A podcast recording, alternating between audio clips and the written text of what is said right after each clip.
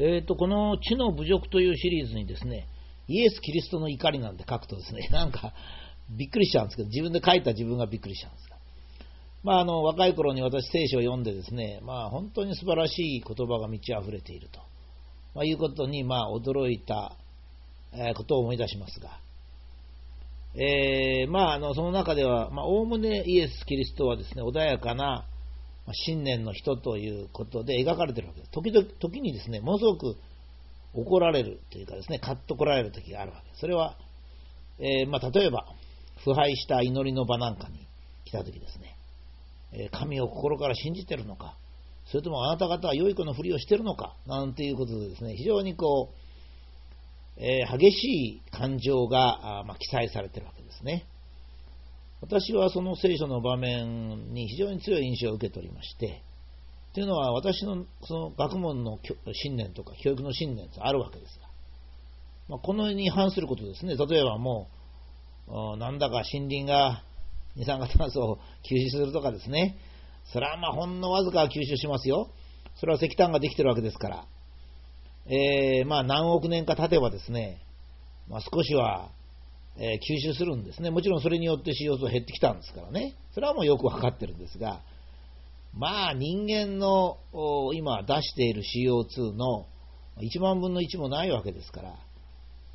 まあそういうようなことを言うとですね、ま、もちろん腹立てなきゃいけないだろうと、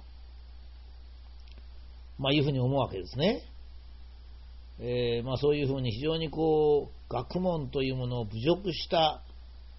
報道とかまあ、科学者もそういうこと言う人いるんですけど、まあやっぱり怒りはありますよ。えー、例えば、栄の CO2 の測定みたいなですね。まあ、科学をトリックに使って、えー、小学生を騙すと。本当はもうこれ担当室長を罵倒してですね、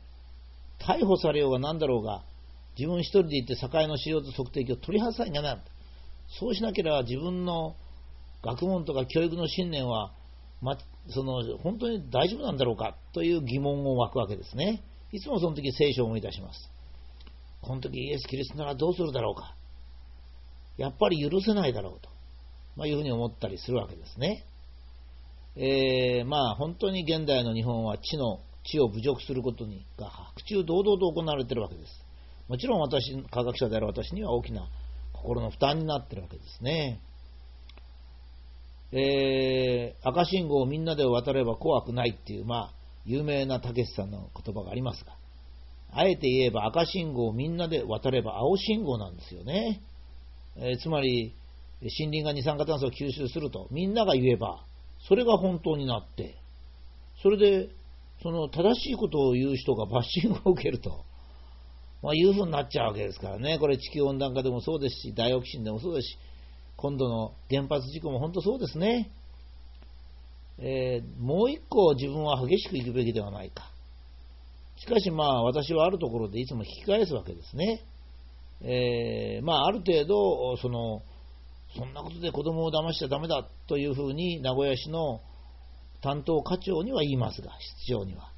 ただ自分で、えー、栄のこの CO2 測定器のとこ行って市役所の財産をぶち壊すと。いうことはしないわけですよ。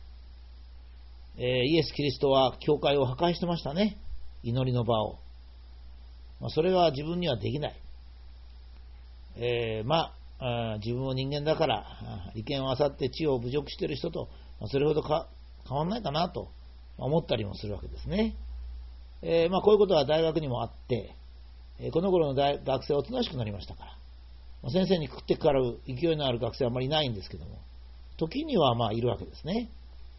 であんまり頑張る学生にはですね、私はイエス・キリストとかソクラテスの話をするわけですね。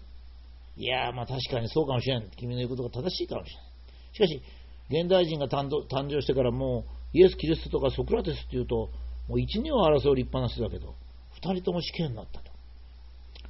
えー、世の中とあまり隔絶したことを言うと正しくても死刑になるんだろうねと、まあ、いうふうに学生に言うことがあります。まあ、思い返せばですね、我々は人間ですから、えー、人間社会の中でしか生きることができないという制約をかけると、まあ、東洋的なお釈迦さんの話になって、中庸でいこうと、まあ、えー、知というものを盲目的に信ずるわけでもなく、知を侮辱するわけでもなく、尊敬はするし、利用はするけども、まあ、あまりひどくは侮辱しないと。まあ、このくらいがですね、えー、まあ、東洋流の、まあ、人間の生き方なのかもしれません。私はあのいつも第一に大事なものは日本の子供、第二に日本の土地、第三に日本の米、まあ、米っていうのは農作物みたいなことですが、まあ、子供を育て第一に根ざし、そこからの作物を感謝を持って食べるということなんですが、まあ、この上に私は日本というのをつけてるんですけど、到底人類というとですね、私のこの力量ではダメなんですよね。というのは、あの世界の人で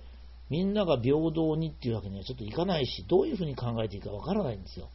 それから動物も一緒に入れますとね、さらに難しくなりますし、宇宙には宇宙人がいますから、やっぱりどこかに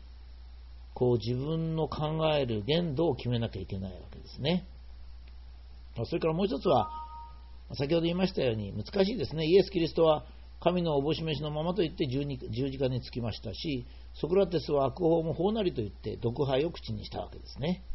ただ私は科学者ですので、これらの思想家とは違ってですね、科学というものは常に新しくリニューアルされるものですから、現在私が考え、正しいと考えていることは間違ってるんですね。1000年前に考えたことは今は違うんです。平安時代に考えた科学は今と違うんですね。今考えた科学はおそらく1000年後は違うんですね。ですからこれはあの、まあ、人類共通の何か思想というものと、私のように科学というものをやってる人間とは、やはりもう少し違うかもしれないなと思ったりもするわけです。まあ、ただ、このシリーズはですね、知の侮辱ということを題にしております、えー、私の最終的な目標は、日本の子供たちに正しいことを伝えたいということなんですね。そのためにはまず大人がですね、えー、ゴミは環境を悪くするのかとか、それから、まあ、森林は二酸化炭素を吸収するのかという、非常にこう、卑近な例からスタートしたんですけども、まあ、少しずつこのことを